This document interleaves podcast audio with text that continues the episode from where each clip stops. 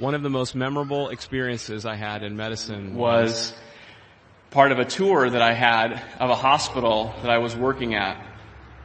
The lady who was giving us a tour of this hospital took us all around and then she took us to a lower level of the hospital and there she said that we needed to pay special attention to this particular room. The room had a label that read special orthopedic procedures or something like that. And she told us as we were standing outside the door, she said, actually, this is the room where we do all of the abortions in the hospital. And we intentionally mislabel this door because we don't want people to know that there are abortions happening in this hospital. And we also want to avoid all of the protesters. So we keep it a secret it bothered me a lot. I would work in that hospital for many years and I knew that a couple hundred yards away from where I was working with cancer patients and trying to save lives, lives were being taken. I spent a while working in the neonatal ICU or NICU of this hospital and we would spend hundreds of thousands of dollars or even millions of dollars to help save the life of a baby who was 22, 23, 24 weeks of gestation. And again, a couple hundred yards away, the exact same gestational age, there would be babies who had their lives being taken away.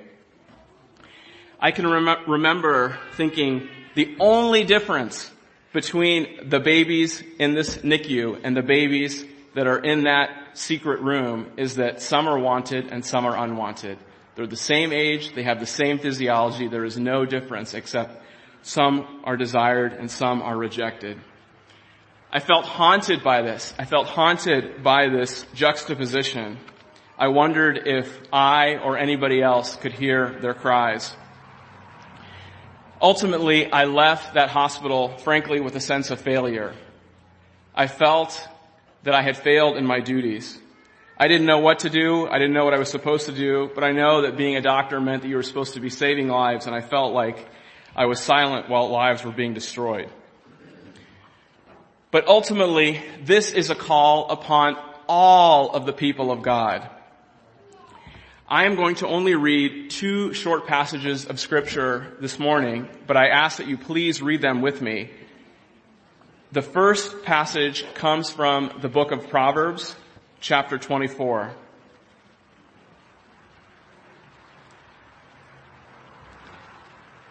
We'll read Proverbs chapter 24 verses 10 through 12.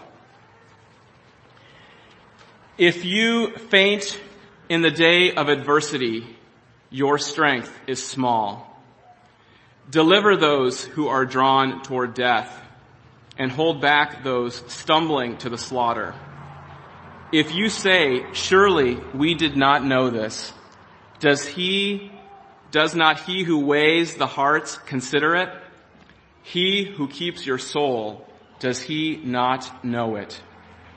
And will he not render to each man according to his deeds? So let's look at this passage together. In verse 10, it's, the author says that some people will faint. They'll give up on this day of adversity. We heard a good talk last night from Brother Kurt who talked about the adversity of our day. Specifically with abortion, who isn't overwhelmed by this problem? When you hear the millions of lives that are lost, it's hard to even begin to fathom these kinds of numbers. Most of us, I think, feel numb when we hear these sorts of statistics. We just want to throw our hands up in the air and, and give up. How do we even begin to address a problem of such magnitude? But this is the path of those whose strength is small. Verse 11 gives a general statement. It talks about those who are stumbling. In Hebrew, it's literally slipping to death. I like how one translation renders this verse. It says, deliver those being taken away to death and hold back those slipping to the slaughter. This morning, I want to make three points to you the first point is that it is incumbent upon God's people to rescue those who are being slaughtered. That's simply what verse 11 says. Verse 11 is a general command. It doesn't seem to have any one particular situation in mind. This seems to be a general command that God is giving to his people. How will we, how will I stand before God on that great day of judgment? How will we stand before the one who weighs our hearts, before the one who renders to each one according to their deeds, and to give a testimony as to how we obeyed this? How have we delivered those who are being taken to death? Note the response in verse 12 is basically to plead some kind of ignorance. It's easy to do that, but God says that He knows our hearts. If somebody were here at this camp, abducting children, taking them to some room, and having them killed, we would not be sitting here. We would be running around. We'd be coming up with some kind of strategy. We would be doing something to help stop this killer we would not be able to rest because of the burden of our innocent children being delivered to the slaughter. Why then are we inactive? Are we attempting to plaster ignorance over the walls of our heart? Or have we fainted on the day of adversity? For the second point, I would like us to turn to the New Testament. Please turn with me to the book of Ephesians, and let's look at Ephesians chapter 5. We'll look at just one short verse.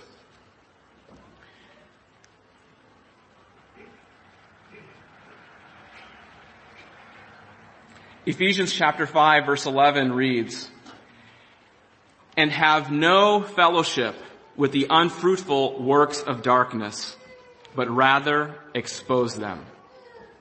I'll read that again. And have no fellowship with the unfruitful works of darkness, but rather expose them. So I believe that this verse could actually be a theme of the whole weekend. I know we've chosen the verse in Isaiah about lifting up a standard, but I believe that just as relevant, we could have chosen this. To explain the significance of this verse, I want to cover a concept about how often God gives us things in pairs. They often come in pairs.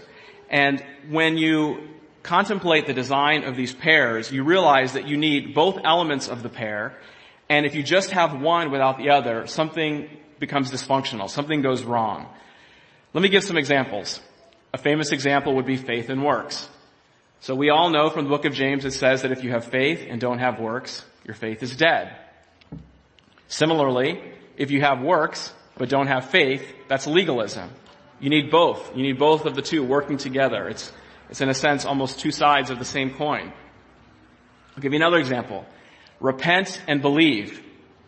So if you repent without believing, that's a form of moralism. It's a type of self-improvement philosophy that misses God.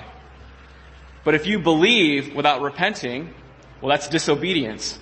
The technical term there would be, that's the antinomian heresy. This is the plight of the modern American churches. It's obeying without repenting. I'll give you another pair. Teaching and discipline. If you teach without discipline, you actually harden people to the truth. Have you ever seen a scene of parents telling their children to do something, the child totally ignores what they do, and they keep saying it, and the child keeps ignoring? There's no discipline, there's no consequences.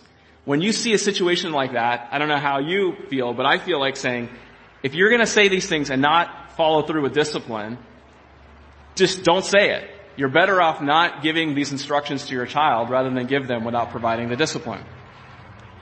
Similarly, if you discipline without teaching, well, you fail to win hearts and minds. There are other pairs that we could look at, mercy and justice, or even male and female.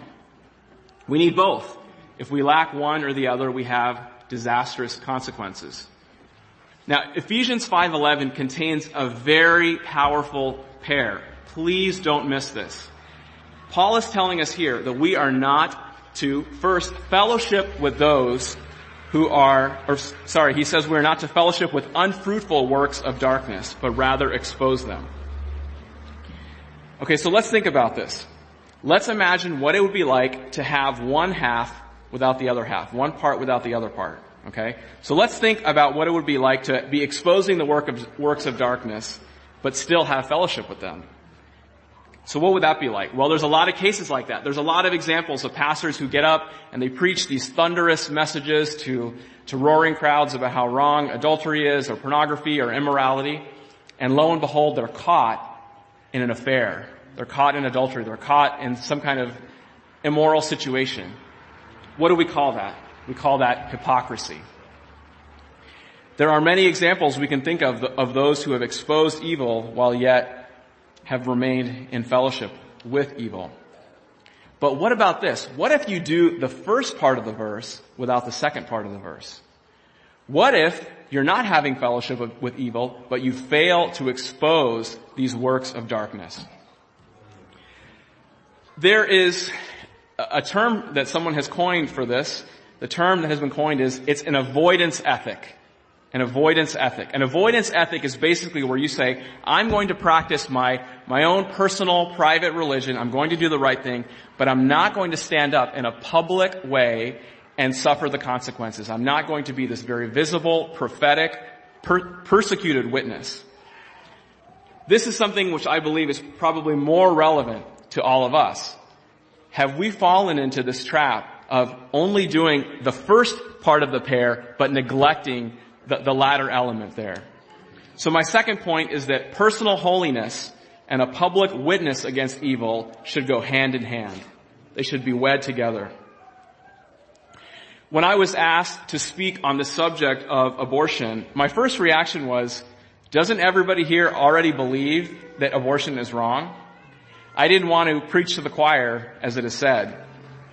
But as I wrestled with it more and thought about it more, I began to realize that with this topic, and I believe with every other topic that we're going to be looking at over the course of the weekend, we have generally embraced an avoidance ethic.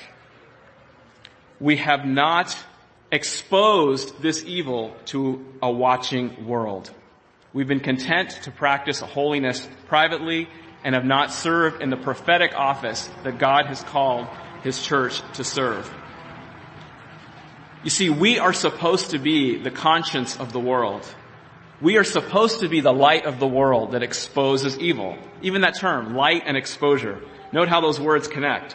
Jesus says we're supposed to be the light of the world, and what does light do? It exposes things. It exposes darkness. It exposes those things that are, that are hidden away.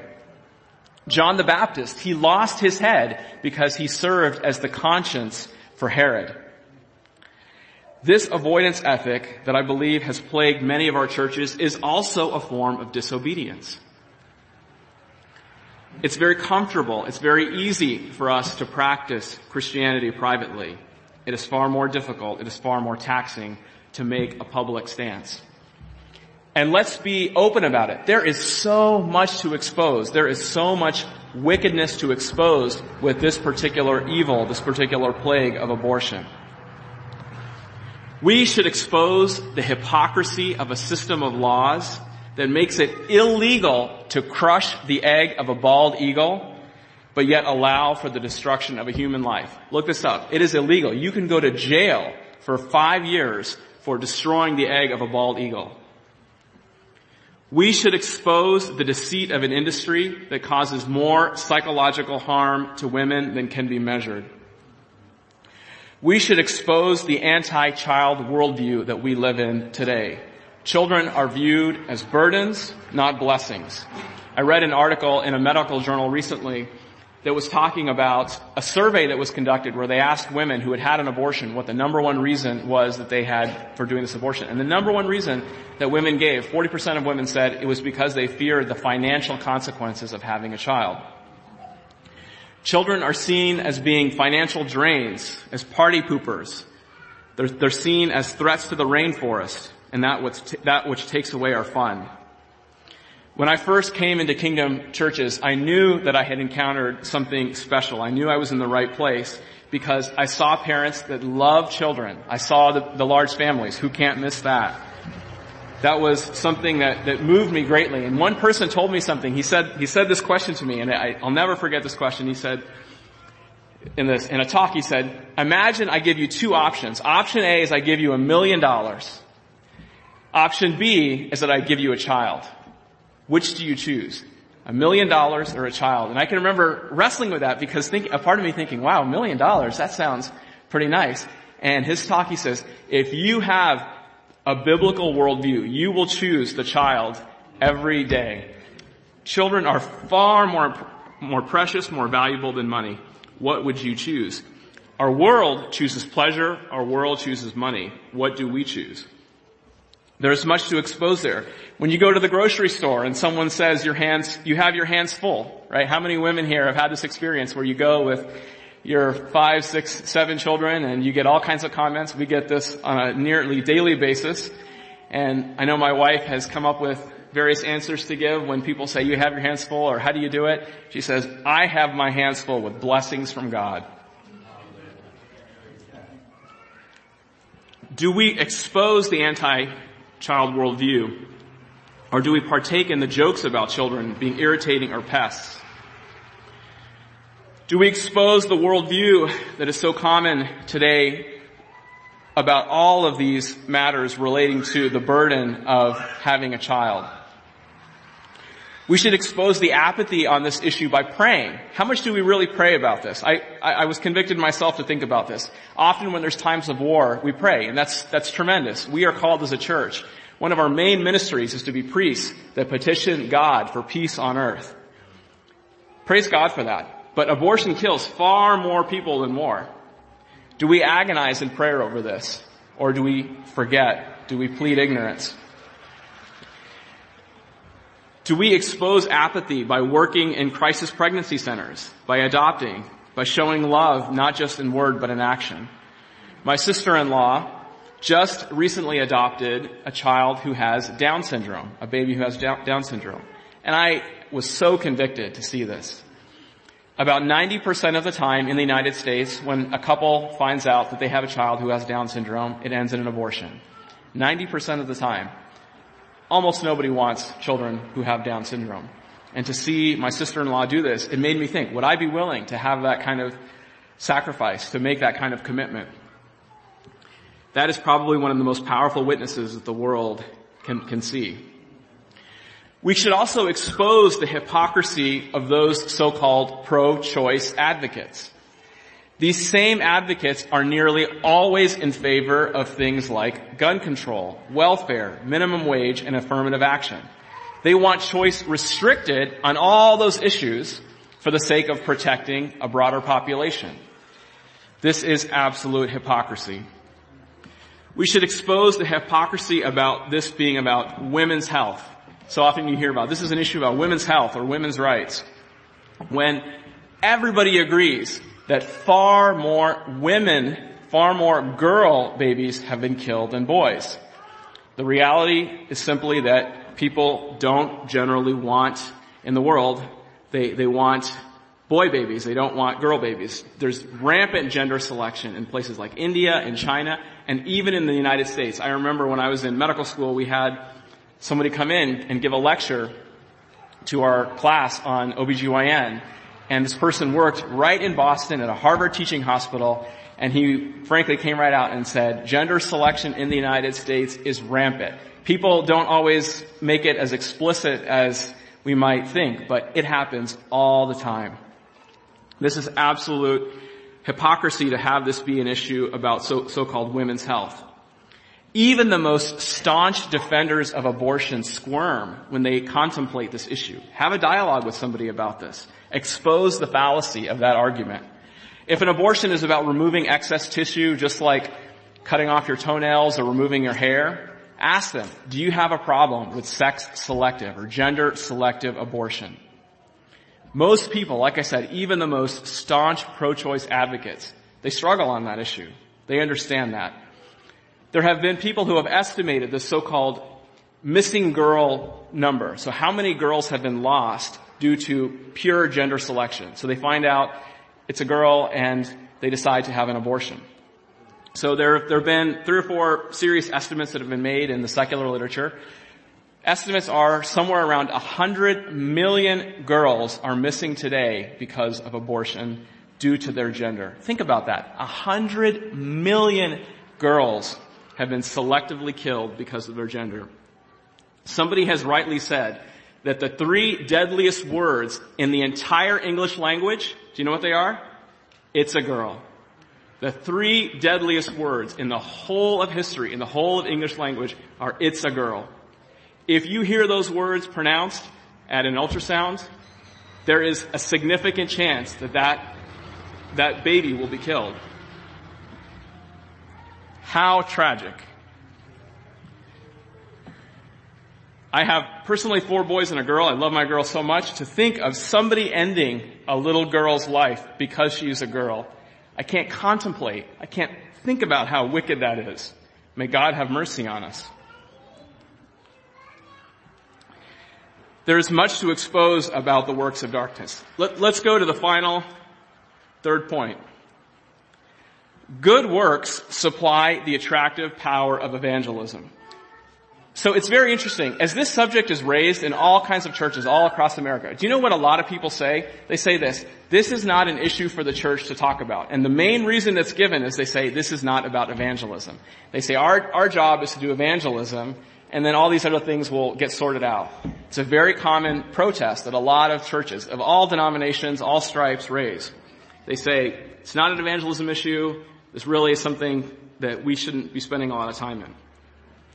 This is a tremendous mistake, and I want to tackle it head on. The first thing we ought to say to that kind of foolishness is that we ought to declare the whole counsel of God. Murder and bloodshed, taking the lives of the innocent is one of the dominant themes of the Old Testament and the New Testament. Innocent blood. This is something that we should not shrink to declare. Ironically though, I believe that speaking about this issue is actually a great assist, a great help to evangelism. It's a great aid to discipleship. And let me explain what I mean by this. So Jesus actually tells us in his teachings, there's three things that are the fuel, they are the attractive power for what draws people into the kingdom. There's three things, and only three things that I'm aware of that he gives as the, the, the, the persuasive as having persuasive force to draw people in. So the first thing he says, we won't look at these passages, I think most of us know them off the top of our heads. The first thing he says is in John 13, he says, by your love for one another, the world will know that you're my disciples. So when, when we love our fellow brothers and sisters, the, the world knows, hey, th- these are really God's people. That's the first thing. The second thing that Jesus teaches in John chapter 17 is unity. And he says, may they be one as I am, as you and I are one, so that the world will know that you have sent me. If we have unity, that has tremendous attractive power to draw people in. Jesus himself prays for that. And last year at Kingdom Fellowship, we had a whole panel just about that. The third element that has this persuasive power is good works.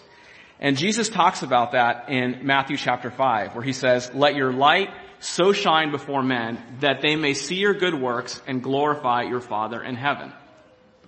So when we do good works, when we are, are out there, that brings people in. That, that light is radiant and attractive and winsome. And so we ought to ask ourselves first about our respective churches, those three things. Love, unity, and good works. How are we faring with respect to those three dimensions? You see, the world, now focusing on the third element, good works, the world marvels when they see sacrifice, when they see people who are committed to the cause. Think about people like Mother Teresa or Martin Luther King. The world gives them tremendous respect because it recognizes the, the value of those who give selflessly, who are committed to a cause. And that is a, a form of social capital, if you will. It's a, it's a form of, of persuasive power that helps you be known to them as a person to be taken seriously.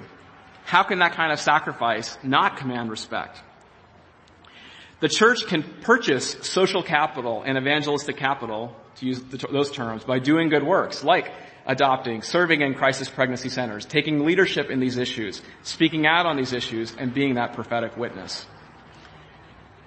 One of the criticisms that's often made about non-resistance is that it's this criticism of, hey, you people are just shirking your duties. You're not doing what you're supposed to be doing. All of us are doing our duties. We're fighting for the country. We're doing this. We're doing that. Why aren't you willing to do your part? Well, this ought to be a natural offset and in fact dampen that criticism and in fact completely squash that criticism before it even begins. We ought never to be thought of as leeches or parasites or mooches because the world ought to see what we are doing on behalf of the most innocent and weak members of our society. At many levels, being active on this issue will serve the church with respect to evangelism and discipleship.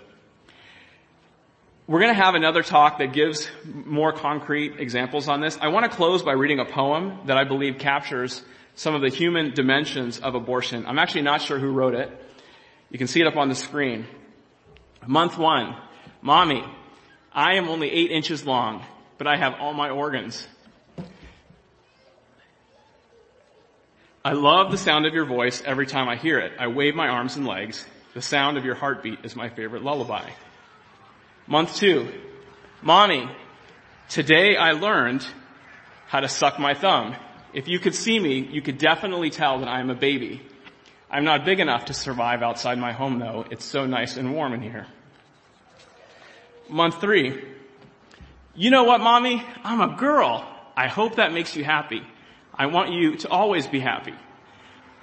I don't like it when you cry. You sound so sad. It makes me sad too, and I cry with you even though you can't hear me. Month four. Mommy, my hair is starting to grow. It is very short and fine, but I will have a lot of it. I spend a lot of my time exercising. I can turn my head and curl my fingers and toes and stretch my arms and legs. I am becoming quite good at it too. Month five. You went to the doctor today.